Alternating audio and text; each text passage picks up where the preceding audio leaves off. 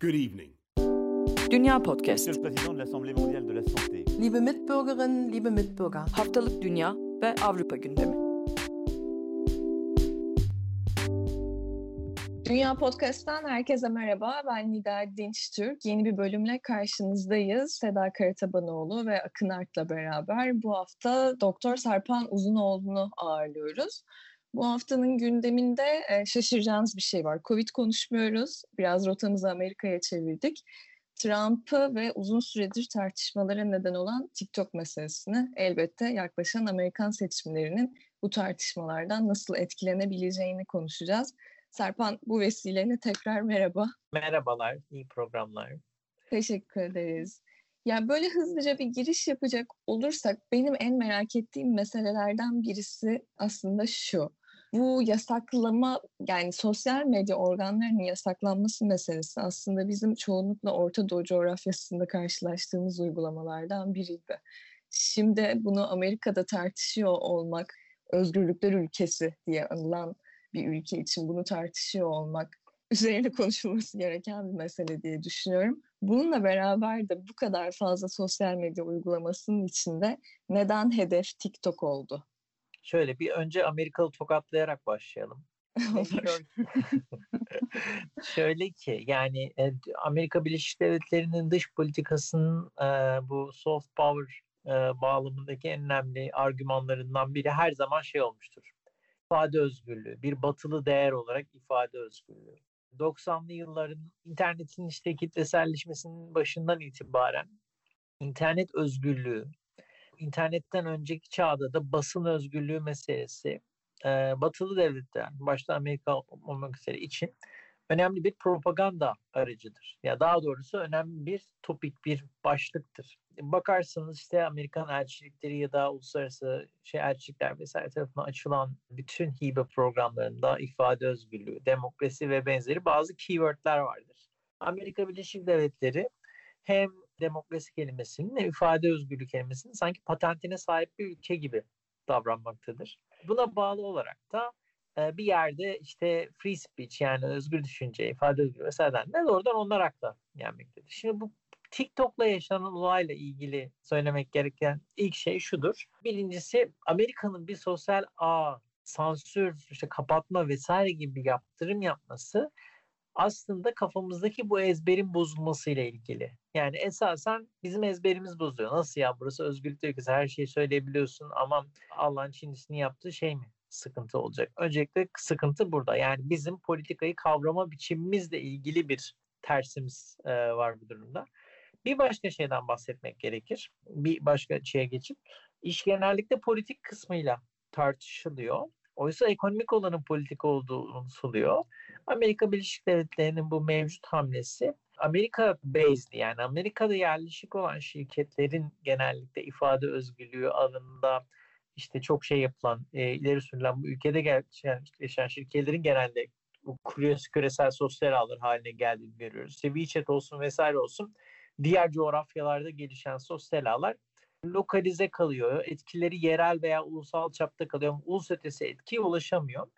TikTok aslında burada bir farklılık yarattı. Ulus ötesi etkiye, uluslararası, küresel bir etkiye ulaştı. Bunun için de tartışmaların ve böyle dediğiniz gibi hani böyle sansür e, ile Orta Doğu'yu veya işte Uzak Doğu'yu bir şey yaparken bir anda Amerika Birleşik Devletleri gibi bir ülke de ortaya çıktı. Yani özetle iki ayrı ezberimiz bozdu. Bir, ifade özgürlüğü ve Amerika Birleşik Devletleri arasında kurduğumuz bağı bozdu. İkincisi de ekonomik olarak ortaya çıkan potansiyelin yarattığı bir risk faktörü aslında orada engellenmeye çalışılıyor. Çünkü bir veri çağındayız. Verinin pazarlandığı ve veri üzerinden devretilen bir çağdayız bu çağda bu kadar büyük bir yabancı oyuncunun kendi bağlamında düşünüldüğünde ABD'nin istemediğini görmüş olduk. Yani ifade özgürlüğü en en son mesele gibi bir şey diyebiliriz. Tamamıyla ciddi bir politik hegemonya mücadelesinin içindeyiz burada. Hı hı. Sarpan şu an Amerika Birleşik Devletleri'nde başkanlık seçimleri dönemine girdik ve Trump'ın ilk mitingi TikTok e, kullanıcıları tarafından e, sahte bilet rezervasyonuyla salonun e, tamamıyla dolmanasıyla gerçekleşti e, Trump'ın ilk mitingi.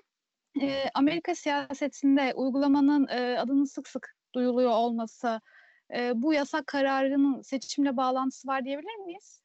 Ya şimdi şöyle bir şey var. E, sosyal ağ nasıl kullanırsanız o sosyal ağ böyle etkiler. Yani netice itibariyle Twitter'ı da ve TikTok'u da birilerine hakaret etmek, birilerinin işte organizasyonlarını boşaltmak, onları trollemek, işte onları ters ayağa düşürmek için kullanabilirsiniz. Yani sosyal ağlar onları nasıl kullandığımıza göre işlev değiştiren ağlardır. Bu onları tamamıyla iyi ya da kötü yapamaz. Yani bir insan LinkedIn üzerinden de çocuk pornosu paylaşabilir. Yani anladın, anlatabiliyor muyum? Kişinin veya grupların onu kullanma biçimi şeyini belirler ve hangi politik motivasyonla kullanıldığına göre bir sosyal ağ engellemek tam da Türkiye gibi ülkelere yarışan bir şey. Yani Facebook'la Twitter ortalama olarak aynı işlevi görüyor diyelim. Ama Twitter engelleniyor, Facebook engellenmiyor. 2013-2014 Türkiye'sinden bahsediyorum. Yani ya da YouTube'la Dailymotion benzer bir işlev görüyor. Yani bu biraz e, işte hem politik hem de şey kararlara bağlı. Amerika'da da Trump'ın mitingine yapılan bu fake RSVP'ler yani oraya katılacaklarına dair insanların yaptığı fake rezervasyonları kocaman bir sosyal cezalandırarak şey yapmak pire için yorgan yakmaya benziyor bence. Zaten e, bunun ana motivasyonunun bu olduğunu da söylemek benim bakış açıma göre çok güç. Burada tam tersine hani evet kafalarını e, biraz yani onun şey kafalarının atmasına neden olan sinirlendiren şeylerden biri bu olabilir ama Amerika Birleşik Devletleri Çin arasında çok büyük bir teknoloji savaşı var. Yani Huawei meselesinde bunu çok iyi gördük zaten daha öncesinde. Bu artık ulus, e, ulus ötesi e, sosyal ağ veya teknoloji sermayesinin çok kuvvetli bir veri havuzu olmasının yanı sıra aynı zamanda güçlü bir politik aktör olarak sosyal ağlar arasındaki gerginliğin bir yansıması. Ve tüm bu kavganın da Instagram'ın Reels dediğimiz bu TikTok'umsu servisini ortaya çıkardıktan sonra iyice alevlenmesi, işte Zuckerberg'le e, Facebook arasındaki ilişkinin gayet iyi olması, Facebook diyorum, Amerika Birleşik Devletleri veya Trump arasındaki ilişkinin fena olmaması falan biraz da işte politik bir araç olarak sosyal ağın işlemini yeniden düşünmemizi ama bunu e, Trump'ı trolleyenler değil, Facebook'un politik işlevi Amerika Birleşik Devletleri ya da Amerika Birleşik Devletleri yöneticileri açısından nedir sorusuyla yapmamızı zaruri kılıyor. Ya biz TikTok üzerinden başladık bu konuşmayı yapmaya ama genel olarak siyaset ve sosyal medya ilişkisinin özellikle 21. yüzyılda karmaşık bir hale gelmeye başladığını da görüyoruz. Karşılıklı müdahalelere zaman zaman denk geliyoruz. Şimdi biz siyasetin sosyal medyaya müdahale ettiğini daha önce sık sık gördük. Türkiye'de de gördük, başka ülkelerde de gördük. Bu örnekte Amerika'da da görmüş olduk.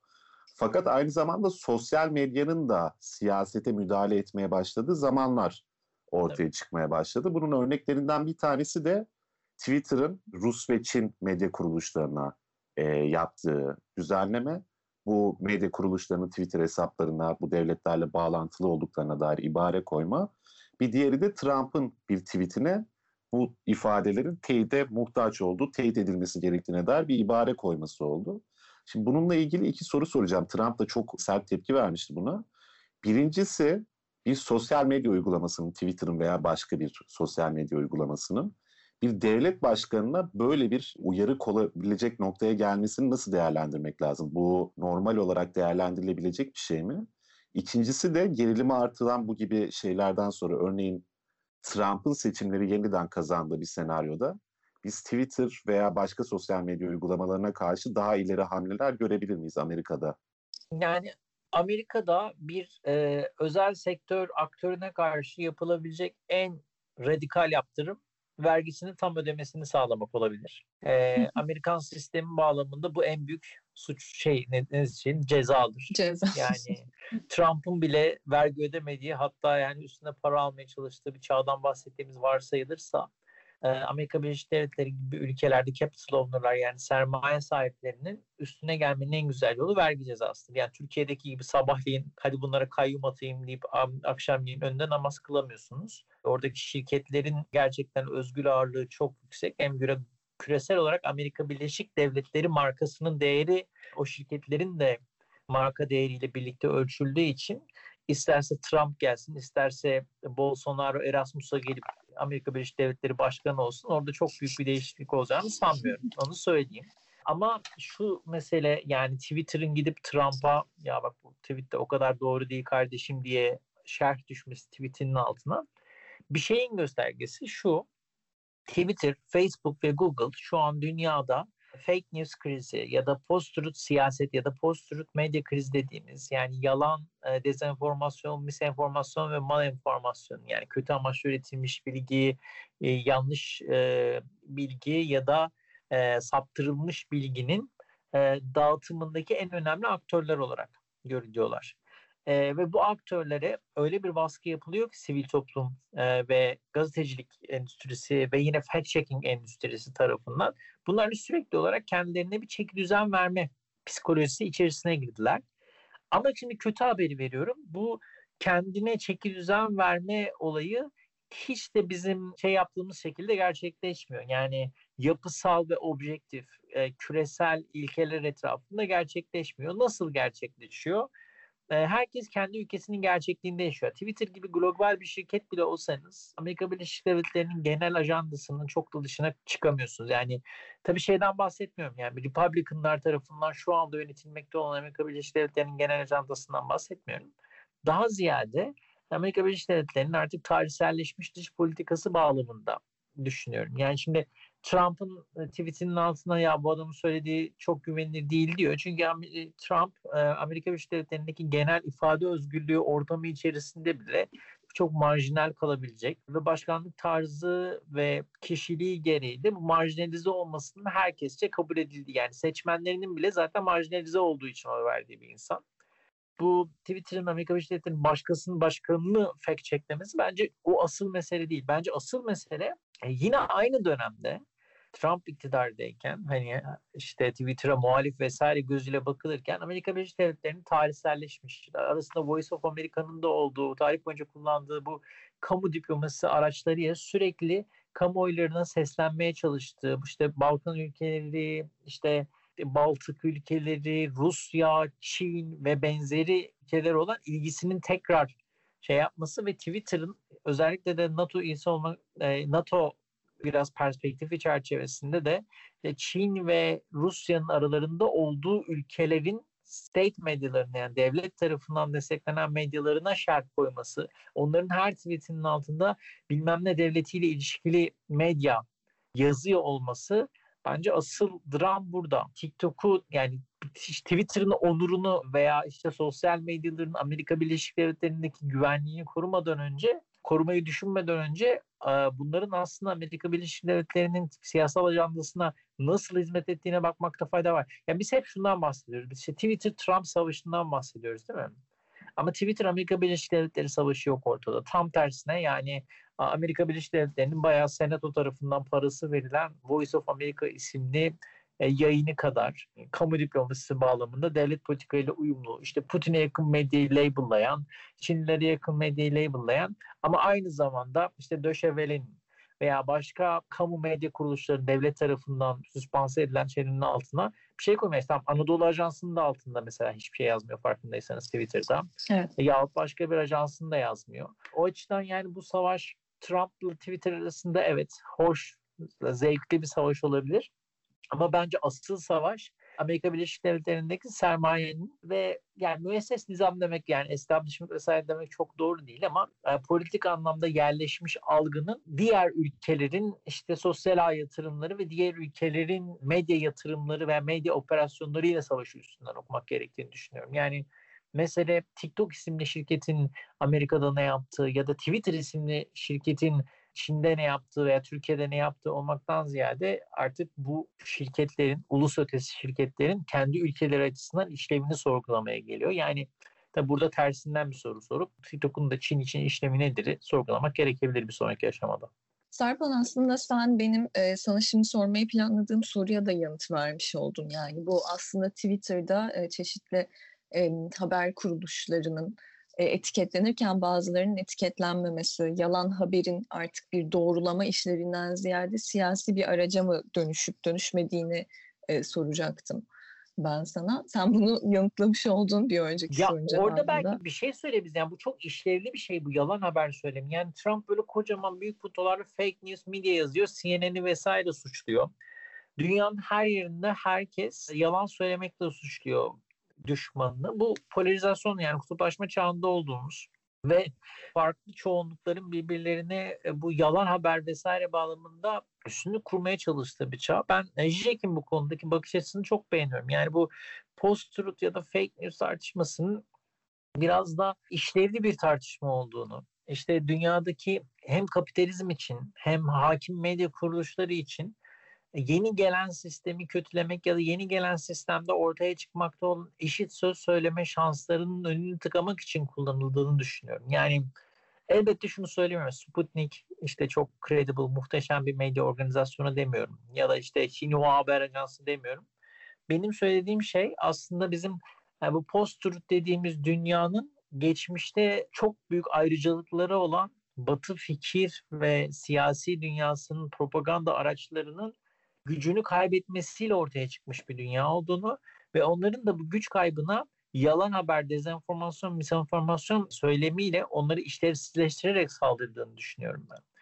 Çünkü bu organizasyonların kendilerine bakarsanız özellikle işte devlet destekli organizasyonların tamamı soğuk savaş ya da savaş dönemlerinde propaganda ya da kamu diplomasi işleviyle kurulmuş.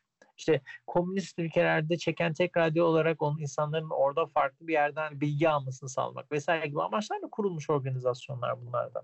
Yani state affiliated media dediğiniz şeyi siz birkaç ülkeyle sınırlı tutarsanız ve onlar da Amerika Birleşik Devletleri'nin dış politikadaki ebedi düşmanları olursa haklı olarak da insanlar size yani osuruyla gülecektir. Yani bu biraz sıkıntılı bir mesele. O nedenle bu state affiliated media bence yani ben artık bunu biraz yüzsüzlük olarak görüyorum. Çünkü bu dünyaya nasıl baktığınızla ilgili de bu yalan haber vesaire ya da propaganda meselesine nasıl baktığınızla ilgili de bir şey söylüyor. Çünkü eğer bir medya kuruluşuysanız ve etik yayıncılık yapıyorsanız ilkeleriniz herkes için geçerli olmalıdır. Yani Alman devleti için de geçerli olmalıdır. Çin devleti için de Türkiye için de geçerli olmalıdır. Bunu mesela bir sonraki aşamada şey tartışacağız. Yani devletler o zaman yakında fact checking ajansları açsın. Ve o devletlerin fact checking ajanslarına bakalım oradan şey alalım gibi bir şey anlamına geliyor. Bunlar teker teker aslında devletlerin medyadaki bütün varlıkların ne kadar abes olduğunu gösteriyor günümüz dünyasında. Ve altı çizilenin sadece belirli devletler olması bence tamamıyla ideolojik bir karar, etik bir karar da değil.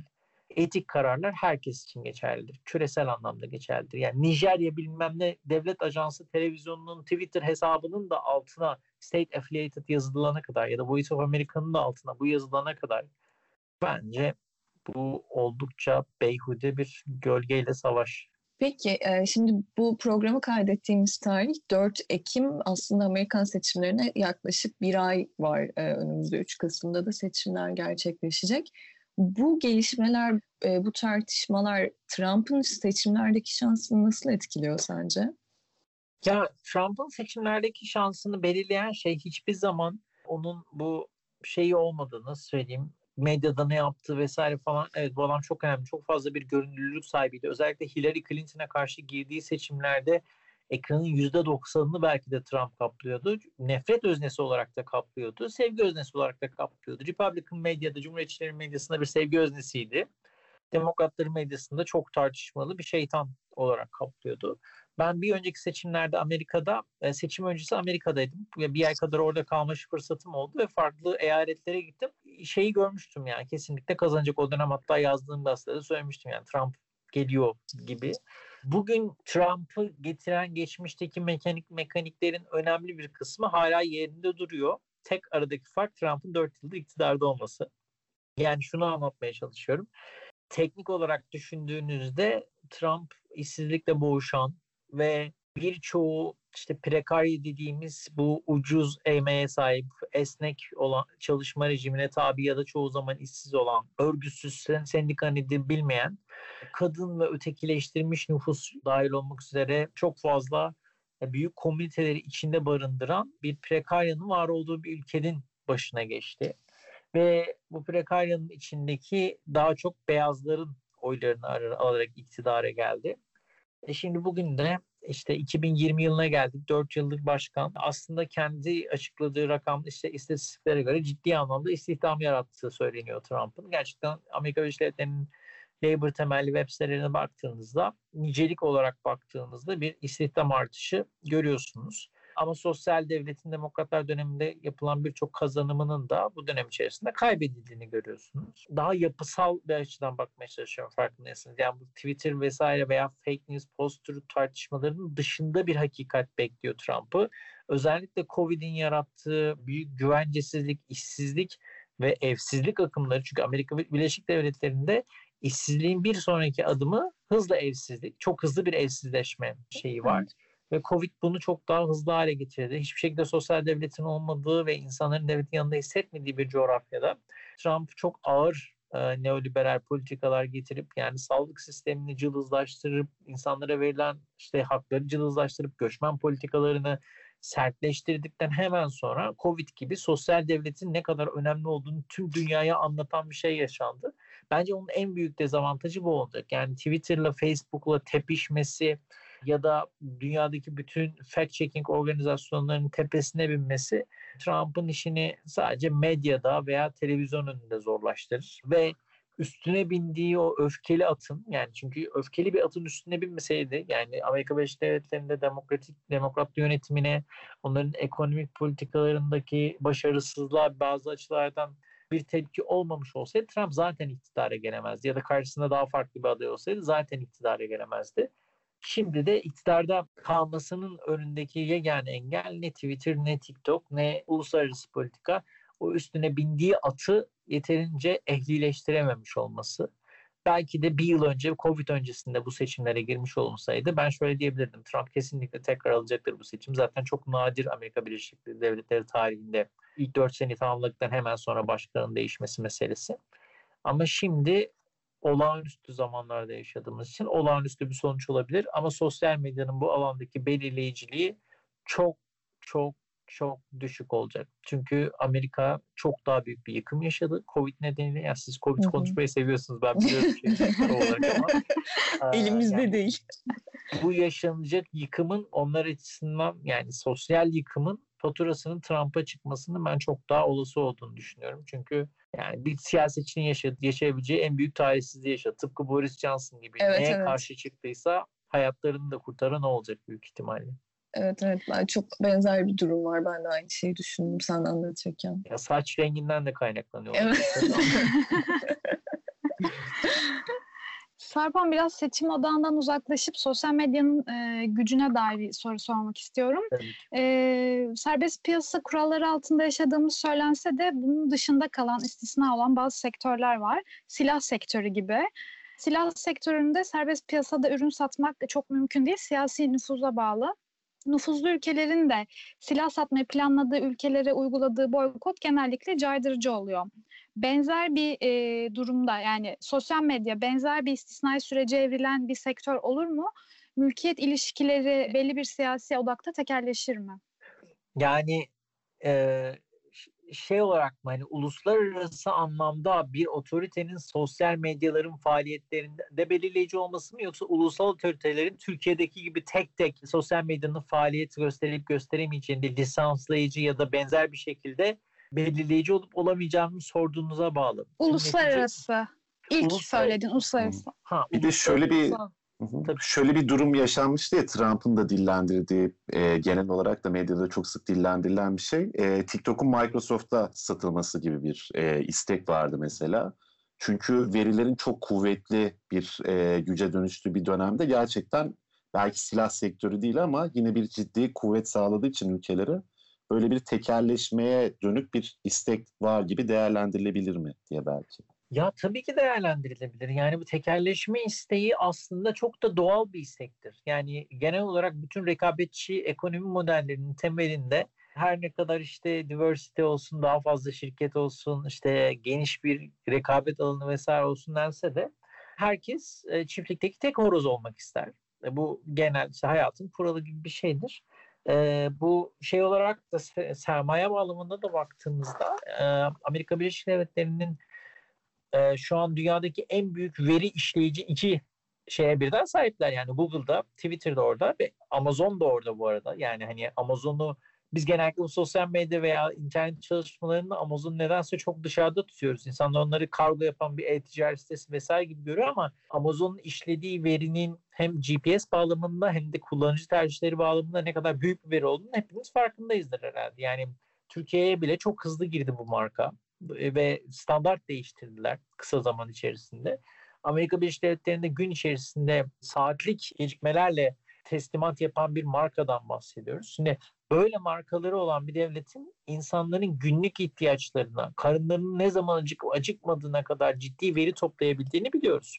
Bugün Google, Twitter, LinkedIn, Facebook gibi sosyal ağlar aracılığıyla işte yemek sepetinden bilmem nesine birçok günlük ihtiyaçlarımızı karşılayan sosyal ağda login oluyoruz. Yani oralara giriş yapıyoruz. Bu ellerindeki veri havuzunu genişletiyor da genişletiyor. E, çok ciddi bir zaten platform kapitalizmi pratiğiyle karşı karşıyayız. Yani ses, görüntü ve davranış paternlerimizin düzenli olarak analiz edildiği bir dünyadayız. İşte sürekli olarak aynı caddeden geçiyorsanız o caddedeki dükkanların reklamlarını yakın zamanda telefonunuzda daha fazla görmeye başlamanız çok olası. Çünkü GPS temelli bu tarz hedeflemeler yapılabiliyor vesaire. E, böyle bir dünyada da bu kadar büyük bir veriyi tabii ki bir Çinli teknoloji şirketinin elinde barındırmak Amerika Birleşik Devletleri açısından akılcı değil. Daha da önemlisi Edward Snowden'ın sızdırdığı işte NSA belgeleri ve benzeri şeyleri düşündüğünüzde Amerika'nın küresel istihbarat ağı bağlamında Facebook'un, Twitter'ın ve benzeri araçların da ne kadar işlevli olabileceğini biliyoruz. Aynı zamanda Microsoft'un da bu büyük surveillance yani gözetim ağı içerisindeki işlevini çok bilemeyiz. Yani Microsoft hiçbir zaman mesela Amerika Birleşik Devletleri rejimine veya yönetimine karşı böyle straight bir duruş almış bir şirket vesaire değil. Yani bu surveillance, bu gözetim ağı içerisinde Amerika'daki büyük teknoloji şirketlerinin çok da onun dışında olduğunu söylemek bildiğiniz gibi mümkün değil. Hatta yani Facebook örneğinde, Cambridge Analytica örneğinde de gördüğümüz üzere sadece devletleri değil, siyasi partiler için de doğrudan sosyal ağların veri sağlayıcı olduğu bir çağdan bahsediyoruz. E böyle bir çağda dünyadaki en önemli üretim güçlerinden biri olan Çin'den affedersiniz ama yani henüz ne olduğunu kolay kolay anlayamadığımız bir sosyal ağ uygulaması çıkıyor ve o sosyal ağ uygulaması Snapchat'i yiyen, midesinde eriten ve affedersiniz çıkaran artık tamamıyla öldürmüş olan Instagram'ın potansiyelini tık tık tık diye yemeye başlıyor. Ve bunu küresel olarak yapıyor. Yani şöyle bir şey değil. İşte TikTok sadece belli coğrafyalarla güçlendi değil. Hayır TikTok bir format olarak Instagram'ın stories formatını da normal post formatını da yiyecek kadar kuvvetleniyor ve format o kadar kuvvetli ki geçmişte Instagram'ın ya da Snapchat'in ulaşamadığı demografik kitlelere de ulaşıyor. İşte Bursa'da işte bilmem ne ilçesindeki bir inşaat işçisinin cebine ulaşıyor. İşte Hatay'da bir kamyoncunun, Adana'da bir kamyoncunun cebine ulaşıyor. Bu bambaşka bir veri. Ve bu veri bugüne kadar orta, orta alt, orta üst sınıfın kullanımıyla şekillenen işte estetik dünyası da bu şekilde şekillenen Instagram, Twitter, Facebook gibi mecralardan ziyade ki Facebook bence daha genel bir mecra yani TikTok'ta daha çok benzerliği var hani kullanıcı profili bakımından. Çok farklı bir kitleye ulaşan, çok daha net ve hızlı kullanılan tek olayı işte videolar üzerinden işte insanları tanımak, tanımlamak, onları anlamak olan bir araca dönüşüyor. Yani silah bence silah ticaretindeki tekelleşme eğilimiyle arasında çok da büyük bir fark görmemeniz doğal. Çünkü bundan daha büyük bir silah yok. Yani veriden şu an daha büyük bir silah yok. Toplumları değiştirmek için şu an veriyi kullanabilirsiniz. İnsanları değiştirmek için de veriyi kullanabilirsiniz. Yani işte kollarımızı saktığımız saatlerle günlük adımlarımızı ölçüyoruz. İşte şey akıllı tartılarla içimizdeki su oranını, işte bilmem ne yağ oranını vesaire ölçüyoruz. Biz kendimizle ilgili bu basit verileri ölçerken sizce devletler ve siyasi partiler bizle ilgili neleri ölçüyordur? Yani bu yeni bir yönetim tarzının ortaya çıktığı, dünyanın işte en son özellikle bu işte hayat eve sığar ve benzeri uygulamalarla gördüğümüz üzere devletlerin bizi ve davranışlarımızı çok daha yakından takip etmek istediği bu çağda kontrolsüz TikTok diye saçma sapan diyebileceğiniz bir şeyin çıkıp yani bütün sektörel varlığını sizin mevcut aparatlarınızı yemek için kullanması tabii ki hoş bir şey değil sizin açınızdan. Ama ben bunu biraz da şeye benzetiyorum. Yani işte nasıl ki Milliyet Gazetesi, Hürriyet Gazetesi T24'de ay ne kadar pis T24 diye bir şey var falan diyemezse çünkü yenilik ve yeni aktörlerin ortaya çıkması kaçınılmaz. Yani Eğer onun aksini istiyorsanız tam işte Seda'nın söylediği gibi lisans dağıtacak mesela Amerika Birleşik Devletleri. Yani www'dan sonra açılan her site için ya da Apple Store'a Google Play'e koyulan her uygulama için devletin lisans dağıtması lazım bu noktadan sonra. Yani bu da imkansız bir şey. Tabii Türkiye gibi ülkelerde bunu imkanlı görebilirsiniz. Yani gördüğünüz daha Spotify, open.spotify.com'a İzzetürk uyarı yapmış işte lisans alman lazım diye radyo muamelesi yaparak vesaire. E, yarın öbür gün bunun bizim podcast'ler için mesela geçerli olmayacağı belli değil ama Garantisi benim asıl yok. burada sıkıntı duyduğum konu şu. Bunun hangi ajandayla yapıldığı konusunda çok daha farklı bir fotoğraf ortaya konulması lazım. Biz kendi ülkemizden, kendi devletimizden gelince şaşırmıyoruz ama niyeyse Amerika'dan falan gelince insanlar şaşırıyor. Belki de bu şaşırma duygusunu da şeyimizden atmamıza gerek yok. Yani şaşırma duygusunun içerisinde bir kibir var aslında. Oysa tam tersine şaşırmak yerine hemen doğru analiz edip siz de ne kadar alçaksınız diyebilmek gerekiyor bu tarz durumlarda. Yani bir şirketi sırf Microsoft'ta bir kısmını satmak için bu kadar kenarda sıkıştırmak ve o verinin Amerikan toprakları içerisinde tutulmasını sağlamak yani bana çok yani sen bana birini andırıyorsun yani hani kimi andırıyorsun işte Türkiye'yi andırıyorsun Rütük'ü andırıyorsun işte BTK'yı andırıyorsun e bu da işte küresel kapitalizmin otoriterleşme noktasında nereye geldiğinin küçük küçük göstergelerinden biri. Ama bir şey söyleyeyim mi? Ben e, İngiltere'ye taşındıktan sonra gerçekten böyle burası çok Türkiye'ye benzemeye başladı ya da hep mi öyleydi demeye başladım ve etrafımdaki Türklerden de aynı şeyleri duymaya başladım. Bilmiyorum Akın ve Seda Fransa ve Aynı Almanya şey için. Macron için de geçerli. Ya bu ama bakın ya ben işte hem Norveç'te yaşadım hem Lübnan'da yaşadım. Dünyanın Türkiye'ye benzemesi veya Türkiye'nin dünyaya benzemesinden ziyade yani mevcut siyasi paternlerin çoğu zaten böyle işliyor. Yani mesela medyaya bakıyorsunuz her yerde bir klientelizm var. Kimse her hafta kendilerine milyon dolarlar kazandıran bir şi- şirketle ilgili kolay kolay sert haber yapmaz. Aynı şekilde parlamento içerisinden seçimle gelmiş liderler işte en solda bile olsalar sağa kayma eğilimleri gösteriyorlar. Ya da ortadaki liderlerin daha sağa gittiği bir çağ içerisindeyiz.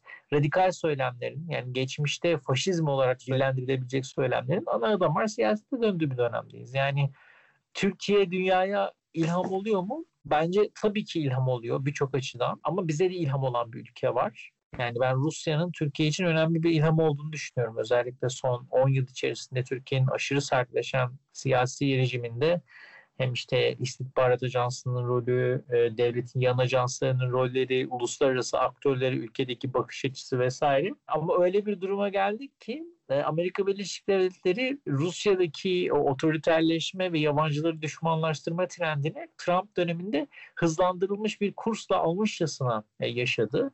E siz de işte yani Macron'un yani dün veya geçen gün söyledikleri ortada ve genel olarak ülkedeki politikaları ortada.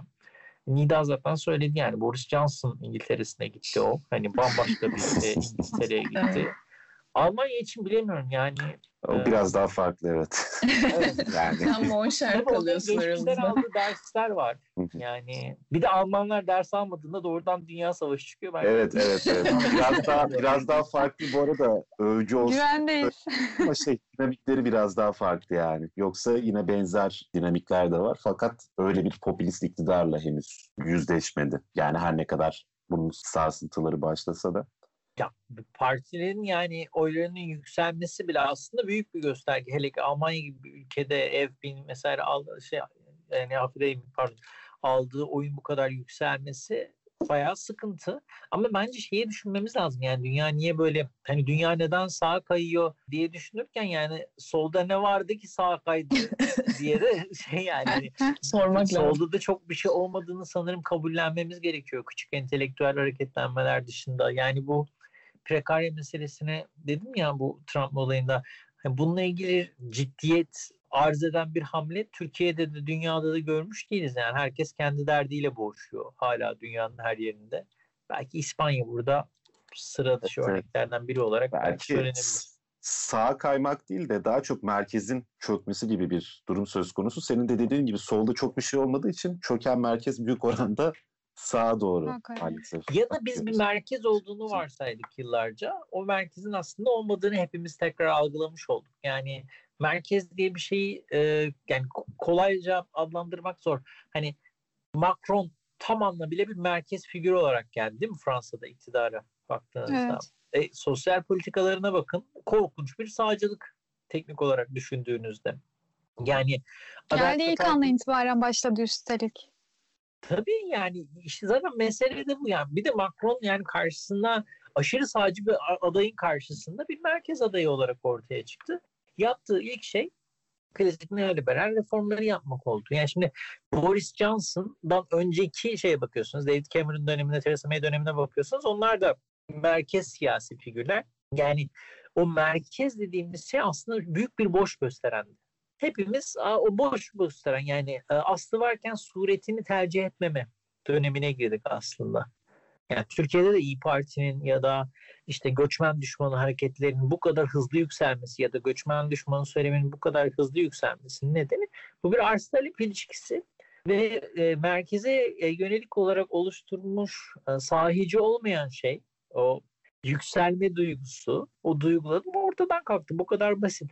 Hani merkez ortadan kalkmadı. Merkez yoktu. Merkeze bizim yerleştirdiğimiz politik partiler vardı. Onlar asıllarını rücu ettiler. Hı hı. Yani, Ben de evet merkez ifadesi evet biraz o anlamda boş gösteren. Hazır siyasetten şey yapmışken e, onunla ilgili bir şey soracağım ben de bir tık medya ile ilişkisine de çekerek. Biraz daha açık belli spekülasyonları da belki içerecek cevaplara sahip bir soru ama sosyal medya siyaset ilişkisi çok büyük oranda artık karşımıza çıkan belirleyici olan ilişkilerden bir- biri. Yani son 10 yılda sosyal medya siyasetin yapılma oranını ciddi anlamda değiştirdi ve siyasetin medyaya çok daha fazla bağımlı hale gelmeye başladığını gördük. Genel olarak işte bunun için medyatikleştirme diye çevriliyor sanırım Türkçe. Mediatization gibi işte bir takım kavramlar ortaya çıkmaya başladı vesaire. Şunu soracağım kısaca. Ya bu ilişkinin ya ileride nasıl bir medya siyaset ilişkisi göreceğiz? Bu bağımlılığın daha da artması söz konusu olur mu ve bunun görünürlüğü bizim karşımıza somut olarak nasıl çıkacak? Yani neyle karşılaşacağız diye sormuş olayım. Ya, ya sosyal medya siyaset ilişkisine genellikle referans verilen makale vardır. 2000 yılların başında Foreign Policy'de Clay Shirky'nin yazdığı bir makale. Meseleyi herkes anlatmaya oradan başlar. Ben de oradan başlamayı seviyorum. Yani bu ilişki bir aşk ilişkisi olarak başladı. Hepimiz sosyal medyanın toplumların reforme edilmesi ve iyiye doğru dönüştürülmesi konusunda oldukça pozitif bir gelecek sağlayacağını düşündük.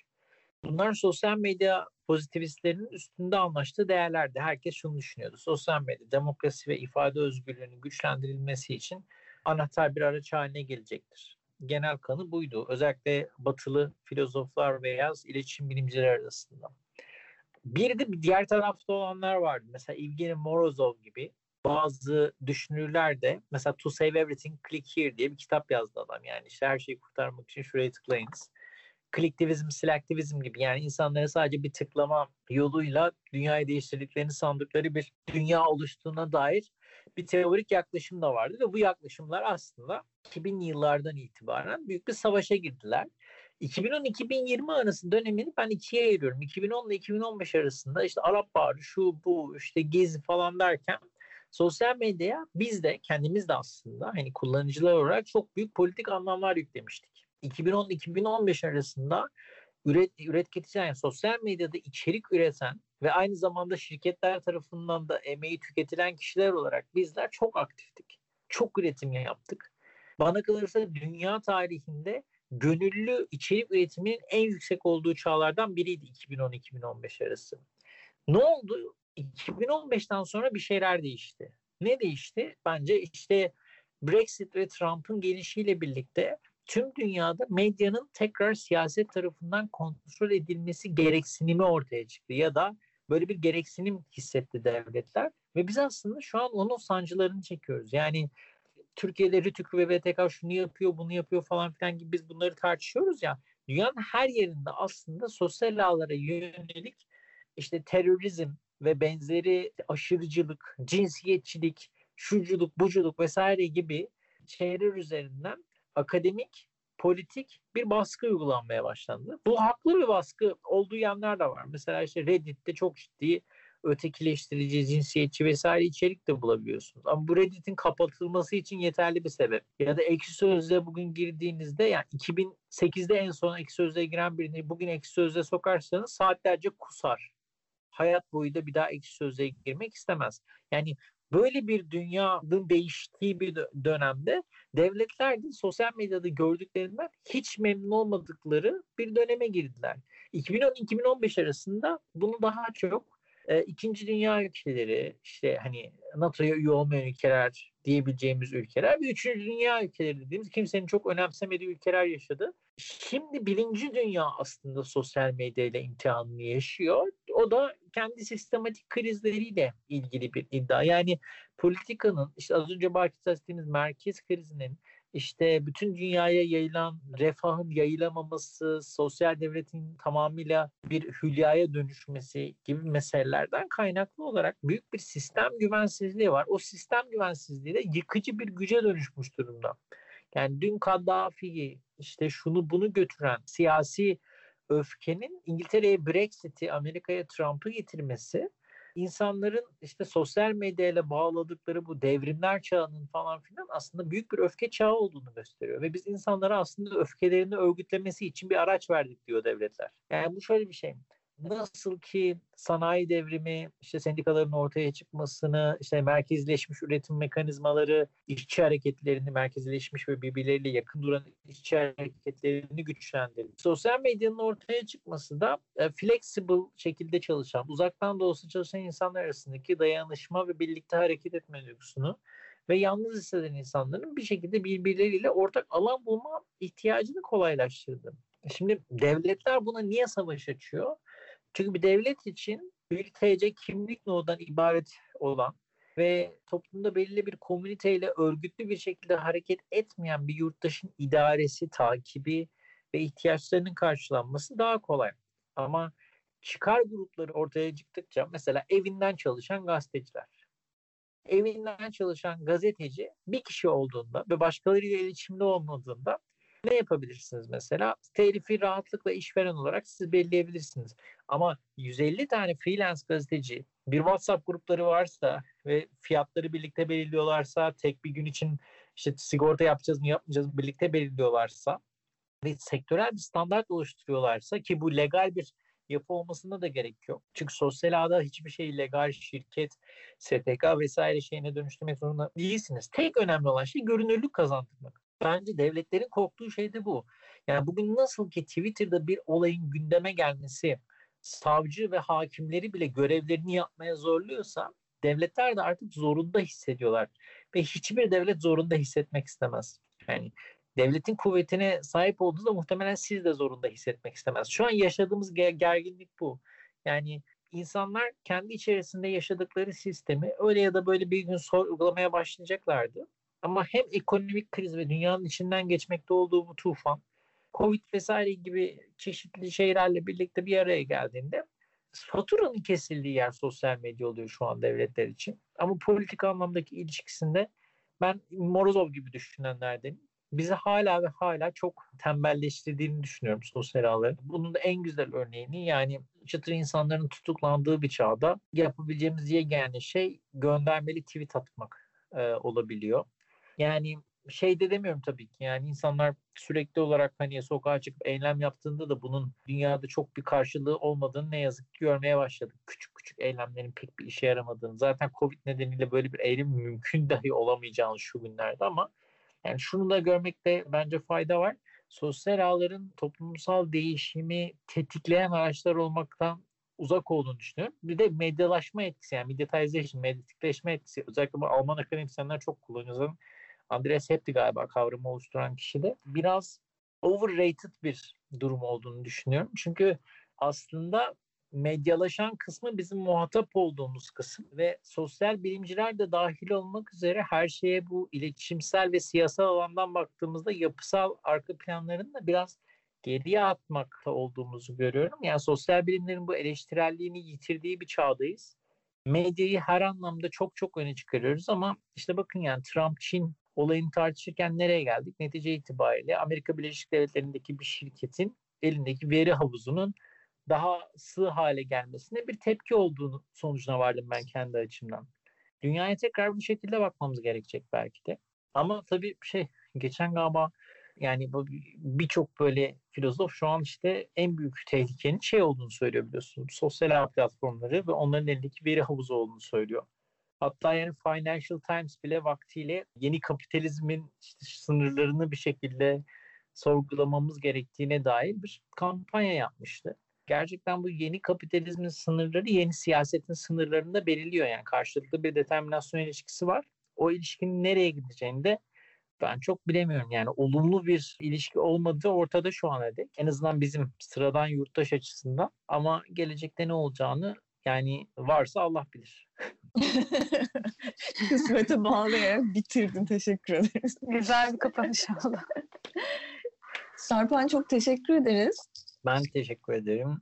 Eklemek istediğin başka bir şey var mı bu konuyla alakalı? Yok yani e, umuyorum ki dağınık olmamıştır her şeyden önce. Çünkü çok geniş bir konu. Evet. Ee, ve yani bence her bir her bir soru için ayrı bir program yapmaya değer bir şeydi. Yani geniş şeyler insanın aklına yüzlerce referans, onlarca kitap, işte bilmem kaç tane podcast geçiriyor. Bence sadece sosyal ağların bir birey üzerindeki sosyal ağın etkisi üzerinden konuşmak bile üstüne kocaman bir belgesel yapılabilecek bir mesele. Yani umuyorum ki çok da canınızı sıkmadan bir şeyleri anlatabilmişimdir. Sadece bir dipnot düşmek isterim. O da şu yani bugün dünyada bu sosyal politika ilişkisini anlamak için okunması gereken birkaç tane akademisyen var. Belki okuma önerisi olarak onların isimlerini verebilirim. Çok iyi olur. Bunlardan biri Paolo Gerbaudo. Paolo'nun ilk kitabı olan Tweets and Streets'in hatta ben Türkçe'ye çevrilmesine aracı olmuştum.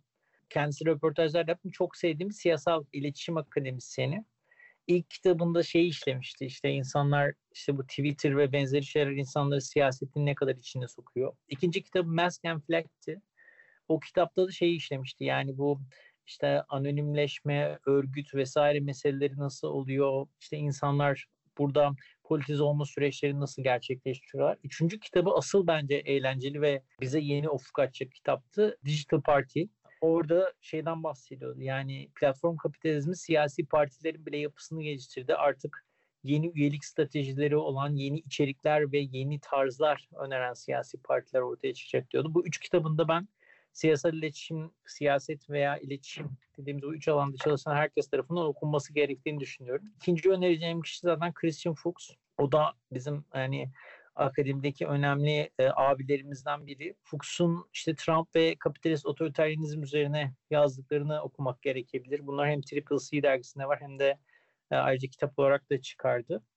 Belki de üçüncü olarak e, şeyin başında da andığım Evgeny Morozov'u yani To Save Everything Click Here isimli kitabını e, okuyabilirler. Yani bu kitapların bazıları Türkçe'de mevcut. Bazıları yalnızca İngilizce e-kitap veya normal kitap formatında mevcut. Yine de ben bu üç kişinin yani Morozov, Gerbauda ve Fuchs'un meseleleri daha iyi anlamak ve meseleler hakkında biraz daha hani e, bir yere dayanan bilgi şey yapmak için önemli olduğunu düşünüyorum. Teşekkür ederim. Ya biz teşekkür ederiz. Ee, biz teşekkür ederiz. Teşekkür ederiz. Dünya Podcast'te bir bölümün daha sonuna gelmiş olduk böylece. Bugün 4 Ekim 2020'de e, Doktor Sarpan Uzunoğlu ile konuştuk. Aynı zamanda Newsnet Turkey'nin genel yayın yönetmeni. Aslında Amerika'da TikTok uygulamasının indirilmesinin yasaklanmasından başlayan tartışmayı aldık. Böyle oldukça geniş bir sosyal medya siyaset ilişkisi bağlamında tartışa tartışa buraya kadar geldik. Teknik Masa'da Burak Kılıç ya da Serdar Varol olacak. Artık kısa çöpü hangisi çekerse bilmiyoruz. Seda Karatabanoğlu ve Akın Art'la beraber bir bölümü daha bitirmiş olduk böylece. Hoşçakalın. Hoşçakalın. Hoşçakalın.